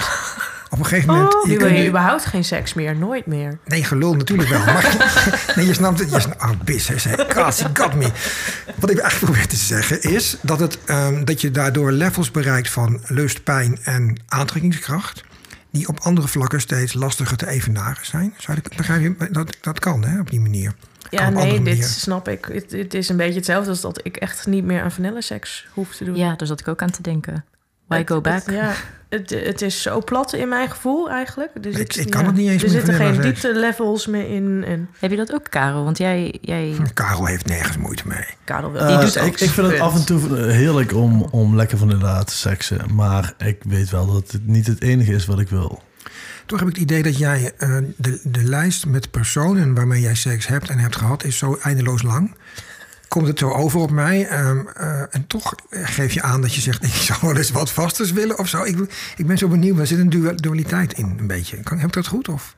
Ik ken je verder niet, hè? dus het is, eh, Ehm, ja, ja, hoe moet ik dat zeggen? nou, ik ben benieuwd. Ja, wij ook. Jullie kennen mij al langer dan vandaag. Weetjes. Ja, ja, uiteindelijk eh, ja, ben, je- ben je daar toch een beetje klaar mee. Of eh, zoek je gewoon iets vasts. En iets, ehm, eh, of ja, je loopt op een gegeven moment elke keer tegen bepaalde dingen aan. eh, bij het zoeken naar een vaste relatie. En ehm, ik ben daar laatst ook voor bij een coach geweest, Hans. En die heeft me hele goede... Hans West, of niet? Ja, Hij is goed, hè? Ja. Ja, hij is echt heel erg goed. En, Luisteraars, eh, Hans West is goed. Ik heb hem ook een paar keer in de podcast gehad. Een leuke man, maar ook een kundige man. Ja, echt. Hij heeft, mij, heeft heel, heel veel geleerd daarover. Ja. En uiteindelijk ook in laten zien van ja, dit- dit- ik wil toch wel iets meer dan alleen maar het, eh, ja, het vluchtig. Het, het betekent nou, niet. Het is niet dat het betekenisloos is, dat wil ik niet zeggen. Want het, ik heb hele fijne momenten met heel veel leuke dames en een enkele heer gehad. Ehm, maar uiteindelijk zoek je toch iemand om bij thuis te komen en eh, samen je leven mee te delen. En ja. Een nesting partner. Ja, ja. Ik heb eens wat gelezen over ehm, seksuele burn-outs. Ken je dat eh, verhaal? Nee, Mensen- vertel. Nou, luister. Ik ben, ik ben. Er was eens lang geleden een primal en ze liepen naar een wolvenpak door het bos. Nee, ehm, wat je kunt ervaren is dat als je met veel wisselende partners ehm, langere tijd wisselende seksuele contacten hebt, dan kun je daar dus een soort van overprikkeld van raken. En eigenlijk datzelfde gaan ervaren wat jullie net allebei al zo volmondig zeiden van vanilla seks, vanilla seks gaat niet meer. Je kunt ook in een fase terechtkomen dat je überhaupt je seksuele interesse gaat verliezen. In de zin van dat je inderdaad het aan, eh, emotieloos en spanningsloos gaat vinden. Omdat je eigenlijk alles al hebt gedaan. En dus geen echte kink meer hebt. Of geen echte focus meer hebt op een voorkeur. En in een soort seksuele burn-out terechtkomt. Dus niks meer wil en kunt op dat vlak. Maar dat klinkt ook een beetje alsof seks dan voor, goed citeren, voor diegene heel erg gebonden was aan, aan nieuwigheid, aan ontdekking, aan Ja, maar dat meen spanning. ik, ja, maar dat meen ik een beetje in het verhaal van Karel nu te horen. Zoiets. Dus vandaar dat ik Oh. even op inga. Eh, een beetje zegt, ik zoek toch die verdieping in een vastigheid. Hè? Dat zeg je toch? Ehm, ja, uiteindelijk wel, ja. Eh, Ja, dat, is heel, eh, ja, dat snap ik hoor. Herken je dit dan in jezelf, een seksuele burn-out? Ik- Het is voor mij heel nieuw. Ik vind het echt super interessant. ja, weet ik niet, dat niet. Want ehm, ik kan wel heel erg makkelijk met, met mensen connecten. En ik denk nog steeds. En als, het, als ik zoiets voel met iemand... eh, en als dat op dat moment zo is... dan zal het ook al losgaan. En dan is dat heel fijn en heel innig en intens. Maar als dat uiteindelijk geen, eh, geen vaste partner of wat dan ook wordt... is het... Ja, blijf je toch weer alleen achter, zeg maar. Ja, een soort van... Ik zal nog wat anders aan eh, omschrijven ook. Eh, veel dames die commercieel werken... hebben ook heel veel moeite met het vinden... dat is weer zo'n generalisering dingetje... maar ik citeer wat ik lees. Ik citeer het misschien nooit helemaal goed... maar die hebben moeite met het vinden van een partner... door de vele seksuele ervaringen die ze hebben gehad. Dus het vinden van liefde bij één persoon kan. eh, kijk, dus, laat ik het anders zeggen. Heel veel vanilla's hebben misschien een, tussen de vijf en de acht relaties in hun leven. Hè. Dat hebben de meeste, dus heel veel mensen hebben dat. Dat heb ik in mijn allereerste podcast eh, met Isabo in de Poli-podcast eh, besproken. Daar had zij de juiste cijfers van. Dat vond ik opmerkelijk schrikbarend laag, dat dat zo is. Maar dan is het wel zo dat mensen dus de ideale partner, de ware partner zoeken en daar een voldoening uithalen. En die zijn daar veel meer op gefocust dan dat wij dat misschien allemaal zijn. En omdat ze minder ervaringen opdoen, eh, misschien bijna makkelijker dus die vaste partner toch vinden. Om daar langere tijd mee te zijn. Begrijp je een beetje waar, waar ik naartoe wil? Dus dat wij zoveel wisselende contacten hebben is gehad. dat dan inderdaad gewoon omdat je minder ervaring hebt... dat je de lat ook lager legt bijna? Ja, maar is dat dan lager? Het is misschien anders, toch? Ja, je hebt niet door dat je de lat... Je weet niet dat de lat ook hoger kan. Nee, maar ik koppel er geen waarde aan, hè? lager of Nee, lager. maar- Dat is niet de ja. bedoeling eigenlijk. Maar ik snap wat je bedoelt. Je hebt, je- Ik vind het ook lastig, want ik zie mezelf als iemand die heel goed in eh, relaties kan komen. Die, mijn kortste relatie was volgens mij anderhalf jaar. En ik heb elf jaar lang aaneenlopend vaste relaties gehad. Ik zou zeggen, ik ben elf goed in... relaties dan? Eh, eentje per jaar? Nou, Of, eh, eentje duurde vier jaar, de ander twee jaar. Dus er zit van alles tussenin. Maar dan denk ik bij mezelf, ja, ik ben goed in relaties hebben. Ik ben ook blijkbaar heel goed in relaties eindigen, want ik eindig steeds single. Maar ik ben bijvoorbeeld niet goed in daten en niet goed in die vluchtige contacten. Dus het is denk ik ook een beetje wat je van jongs af, nou, van jongs af aan, als je op een gegeven moment een beetje weet hoe het moet, dan strand je daar misschien ook steeds in. Want Ja, dan ga je gewoon diezelfde negatief, ja, stappen ja. nemen. ja, ja. En ja, ik bedoel, er is een reden waarom die relaties bij mij zijn geëindigd. Het was uiteindelijk geen match. Maar ik vraag me af of het dus ook gewoon een beetje oefenen is. En ervaring opdoen van hoe doe je dat eigenlijk, een relatie hebben. Nou, dat denk ik sowieso. Maar Dat je vooral denk ik, allerlei aannames moet loslaten. Van de ware, er zijn meerdere mensen die de ware zijn. Hè? Er is er niet één. Er zijn er een heleboel waar je het mee kunt Daar ben ik ook mee eens, ja. Dat is mijn visie hoor. Ik weet niet. eh, maar goed, anders loopt het verhaal weer zo lekker weg met mijn gewauwel. maar wat ik eigenlijk bedoelde was dus van. Omdat Karel het net zegt, je zoekt dus die verdieping. Daar ging het over. Hè? Dus meer vastigheid. Dat hoort bij jou eigenlijk ook. Bij jullie beiden toch wel. Ja. Eh, dus eigenlijk kun je zeggen dat eigenlijk iedereen toch altijd op zoek is naar een persoon om bij te nestelen. Zeg maar. Thuis te komen, ja. Ja. En ook gewoon in de kink eh, maakt dat het beter voor mij. Ehm, Vertel. Nou, je wilt toch wel wat dingen doen waarvoor je eigenlijk wel wat meer vertrouwen moet hebben in je partner. Weten hoe iemand reageert op bepaalde dingen. En dan wil je wel wat nou ja, extremere dingen doen, meer grenzen op gaan zoeken en dergelijke. Dat doe ik niet met iemand waar ik vluchtig contact mee heb een keertje. Nee, precies. En dat maakt het wel leuker. En intenser weer, waardoor je nou ja, weer meer naar elkaar toe groeit. Maar hebben jullie ook gehad dat je soms ergens op een party of waar dan ook iemand tegenkomt eh, waar je een hele intense sessie, middag, avond mee hebt? En waar je verder die je niet kent, waar je verder eigenlijk amper mee praat. Heb je dat wel eens meegemaakt? Nee. Met een enorme connectie. Oké. Nou, dan gaat weer een verhaal down the drain Ja, van mij. wel. Maar Karel is stil. Ja, Karel, vertel. Sta maar bij in deze, want ik heb dat heel gelukkig wel kunnen delen. Maar Eh, ja, het, het was niet eh, tijdens echt een party. Het was meer tijdens een, een een weekend. En ik leerde daar een Belgisch stel kennen. En dat was eigenlijk... Dat, dat weekend, dat liep alleen maar... eh, eh, ja, die intensiteit liep eigenlijk het hele weekend alleen maar hoger, hoger, hoger. Tot op, op de laatste avond. eh, dat ik denk ik een van de meest geile seksuele ervaringen uit mijn leven heb gehad. vertel. Ehm, dat was dus het trio met, met, eh, met dat Belgische stijl. En dat was zo, alles klopte daarin. En ik dacht op dat moment ook van ja, ik, het, het kan me allemaal niks meer eh, boeien. Eh, het maakt niet uit wat er, wat er waarin komt. Kom maar op. Eh, alles is geil, alles is lekker. En eh, ja, heel bijzonder.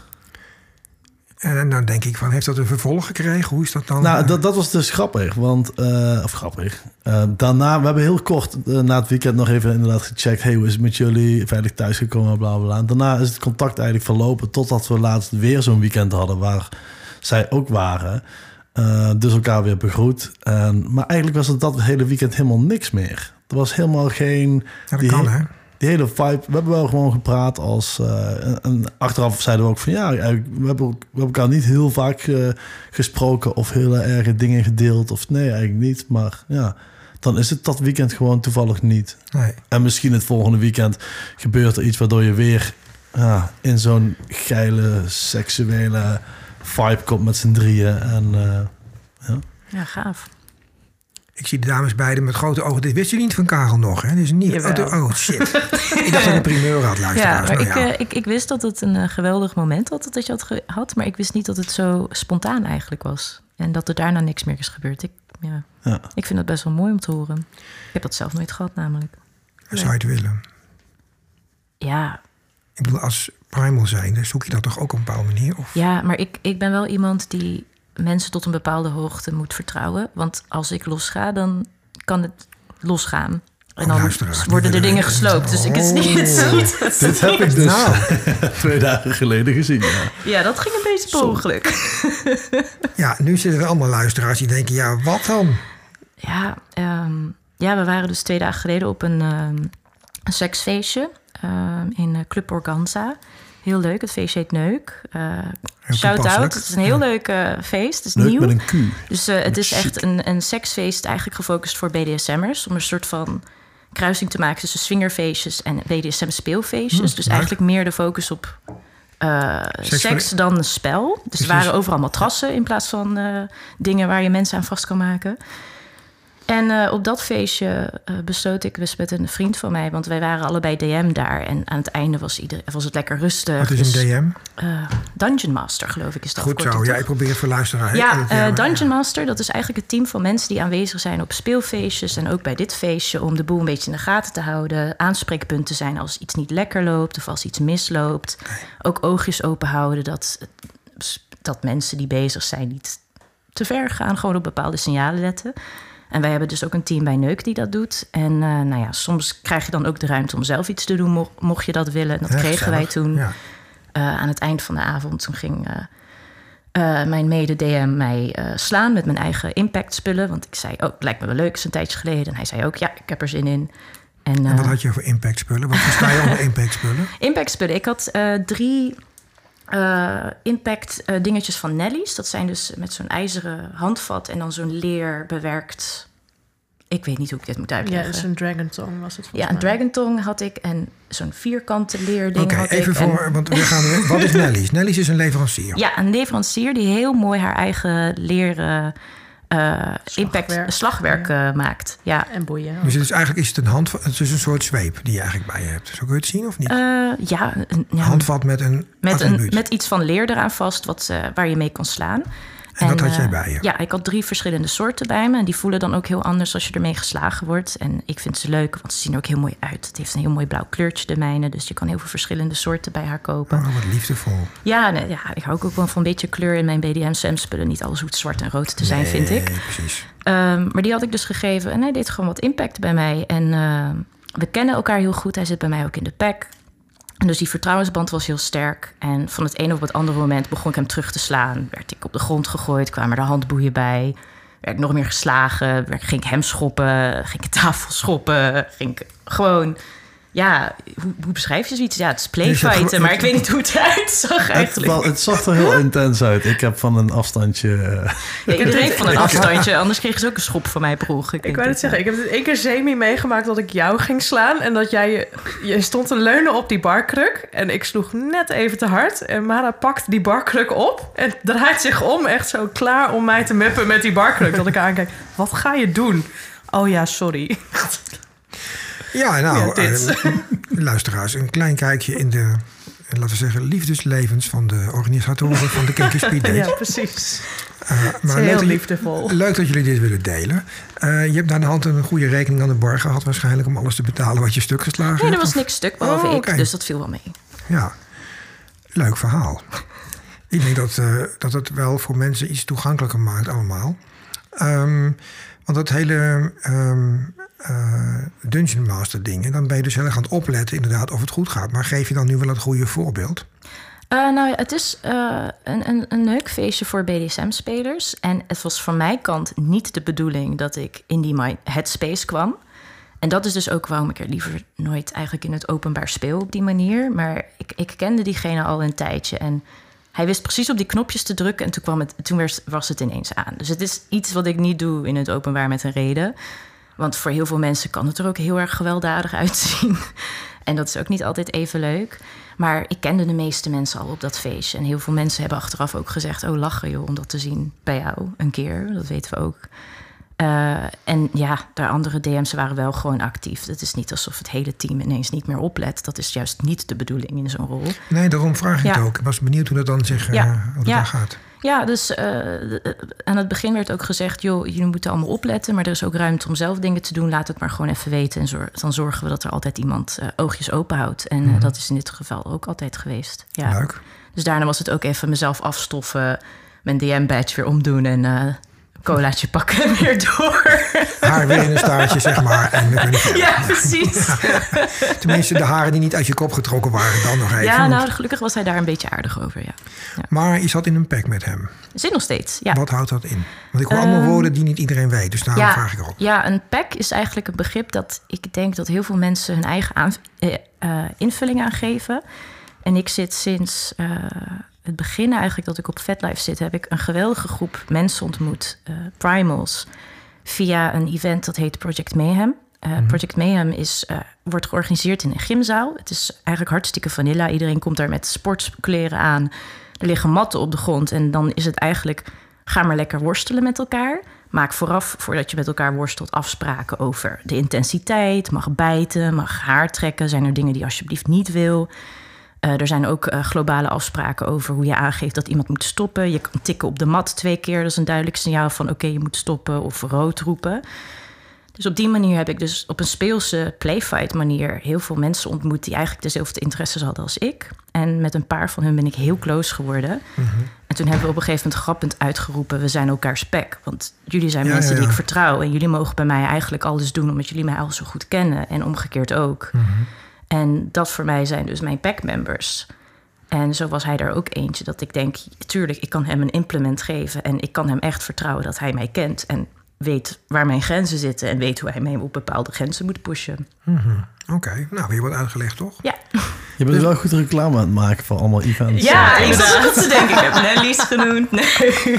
Nou ja, reclame. Kijk, daar, dat is iets. eh, ik zie het meer als eh, heel fijn dat mensen horen dat het bestaat. Ja, Ja, daar is stiekem dat eh, daar- influencer hier. Ja, en dat sommige mensen daar hun geld aan verdienen. Hoe gives a fuck, dat mag toch? Ja, ik bedoel. Nee, nee, dat- dat- ik denk dat heel veel mensen juist die dingen organiseren als feestjes daar helemaal niks aan verdienen.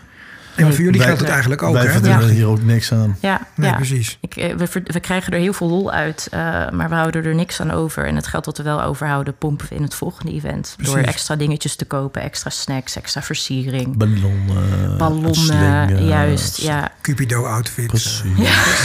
eh, Een wolvenpak. nou heb ik van jou nog niet gehoord waar je in wil lopen. Ah, jij bent geen wolvenpak, geen Cupido. Ja, ik jij? weet niet meer wat de deal was. Ga jij een baby-outfit of zo? Is een little of zo? Nee. Nou, just checking. Ik heb genoeg leuke ideeën waar we jou kunnen laten lopen. Hoor. Vertel. Uh, zelf. lingerie. eh, Ja. en, en lingerie, maar natuurlijk ook Het is lingerie. wel, het blijft Het moet wel, u niks zijn, hè? het is wel nog steeds een beetje een vanilla event. We willen niet op speed daten Oh, ja. meteen mensen het idee geven dat ze tegen de muur aan moeten staan. eh. Maar eigenlijk als primal zijn, zou je het wel willen natuurlijk. Zo'n onschuldig... eh, ah joh, ik kan het goed. eh. nou ja, in de gemiddelde kroeg komt Karel in zijn Cupido-outfit ook niet binnen. dat is waar.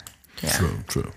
Maar eh, goed, dus eh, dat is een beetje het verhaal, denk ik. Hebben jullie nog iets toe te voegen wat ik niet heb gevraagd? Nou, ik, ik vind het mooiste met speeddaten de feedback die wij hebben gekregen eh, van mensen die zeggen: een munch is niks voor mij, een speelfeestje is niks voor mij. Ik wil in die anonimiteit blijven, maar ik wil ook mensen ontmoeten die dezelfde interesses hebben om mee te daten.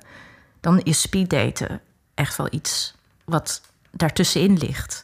Betekent wel dat er een VetLife-account ge- aangemaakt moet worden, want dat is een van de drempels die we hebben. Met meerdere foto's en geen dickpics bij voorkeur. Ja, dat hoeft dus niet dat- eens. we We hebben- echt wel mensen toegelaten met maar één onherkenbare foto... maar die gewoon een goed verhaal hebben op hun eh, inschrijfformulier. Ja, die hadden dan bij gezegd: Ik ben nieuw hier, ik, ik, eh, ik wil heel graag mensen ontmoeten. En deze manier is denk ik het beste wat op me past. Gewoon het stukje, als je een stukje van je eigen persoonlijkheid laat zien, gewoon een men- menselijkheid, dan hebben wij al zoiets van: Oh, die geven we wel een kans. Ja. En hoe pakte dat uit? Is dat, is dat, klopte dat wat je dacht ook? Dat die persoon Nee. oké was? We hebben eigenlijk altijd alleen maar leuke mensen gehad. Ja, face-to-face, Ja. geen enkel persoon waarvan ik denk: Oh, ik krijg rare vibes. Maar Oké. dat zijn wij dan. En ik moet ook zeggen, heel veel mensen die ik nooit op munches zie. En wij zijn alle drie dus enorm extraverte mensen. Dus munches en speelfeestjes passen ook bij onze karakters. Dus we zijn ook vaak aanwezig. Dus daarom vond ik het zo leuk om zoveel mensen te zien die ik daar nooit Ja. rond zie lopen. Mhm. En eigenlijk willen we die mensen ook juist de kans geven. Want de mensen die wel op muntjes lopen, die wel op speelfeesten lopen, die ontmoeten wel andere kinky Precies, mensen. dat bedoel ik. Ja, Ja. juist. En juist die wat meer introverte of introverte Ja. mensen, of die het allemaal eng vinden, die willen wij juist graag helpen met nou ja, deze manier. Ja, en ook buiten je eigen bubbel te gaan daten. Want wij merken dat ook. We gaan naar een paar vaste feestjes. Daar kom je heel vaak dezelfde mensen tegen. Hoe ga je buiten je eigen kinky bubbel daten? Ja. Eh, Op de munches, daar kom je ook alleen dezelfde type extraverte mensen te- tegen. Dat, sommige mensen zeggen, oh, op sommige munches heb je alleen maar kliekjes en zo. Ja, als je daar buiten wil komen, dan is speeddaten eigenlijk wel een hele goede, hebben we ontdekt. Ja, nou, ik vind het fantastisch. Karel, nog iets toe te voegen? Nou, nee, eigenlijk niet. Kijk, man nou perfect. Ja, vind ik ook. Nou, dan wil ik jullie ontzettend bedanken voor jullie komst. Ik vind het een eh, super initiatief. Ik zal het ook waar ik maar kan promoten. Want ik denk dat veel mensen die inderdaad wat teruggetrokkener zijn... daar heel veel baat bij hebben. En voor degenen die het niet wisten... ik was vroeger ook introvert en teruggetrokken. Kun je nagaan. Dat is nu ondenkbaar.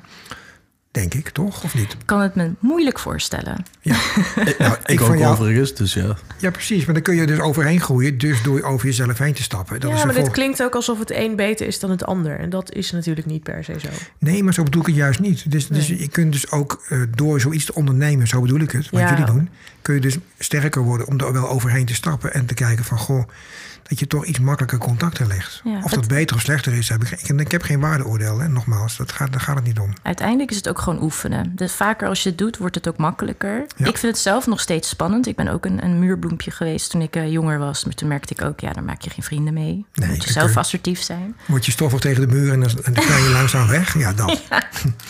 Ja, dus het kan wel. Had jij, was je ook een muurbloempje of zijn wij de enige drie? Nee, ik denk niet dat ik ooit een muurbloempje... Nee, sorry. Nou, dat is ik dan wel denk weer juist dat ik maar- rustiger ben geworden door de jaren heen. Ik was- zie Mara echt kijken. Jij was nog erg. ik, ben, ja, ik ben minder uitgesproken en wat rustiger geworden door de jaren. Nou, dat zijn hele mooie laatste woorden voor deze podcast. Het was mij een, eh, een eh, ongekend genoegen, erg leuk. Ehm, ja, mijn ehm, podcastmaker handen jeuken natuurlijk om een keer een live podcast met jullie te maken op de set. Maar ik weet dat dat bijna onmogelijk is vanwege de integriteit voor het bewaren voor de bezoekers, zeg maar. Ja. Maar dit vond ik al super leuk. En eh, ik zal een linkje voor naar jullie VetLife account erbij zetten waar mensen eh, Oh, leuk. Nou, kunnen ja. inschrijven. En ik hoop dat veel mensen via jullie eh, hun bestemming vinden. Ja, top. Bedankt voor de uitnodiging. Heel erg bedankt. de Ja. reclame. Ja, nou, graag gedaan. Dankjewel. Dag. Dankjewel. Dank voor het luisteren naar de Fetish podcast. Via de website synquest.nl kun je altijd een reactie sturen. Bijvoorbeeld als je zelf een verhaal hebt wat je graag met ons wilt delen. Op de site vind je ook linkjes naar andere podcasts en mogelijk voor jou interessante sites over BDSM in het algemeen. Dat was het voor nu. Tot de volgende keer. En reageren kan dus via synquest.nl. S-I-N van Nico, quest.nl.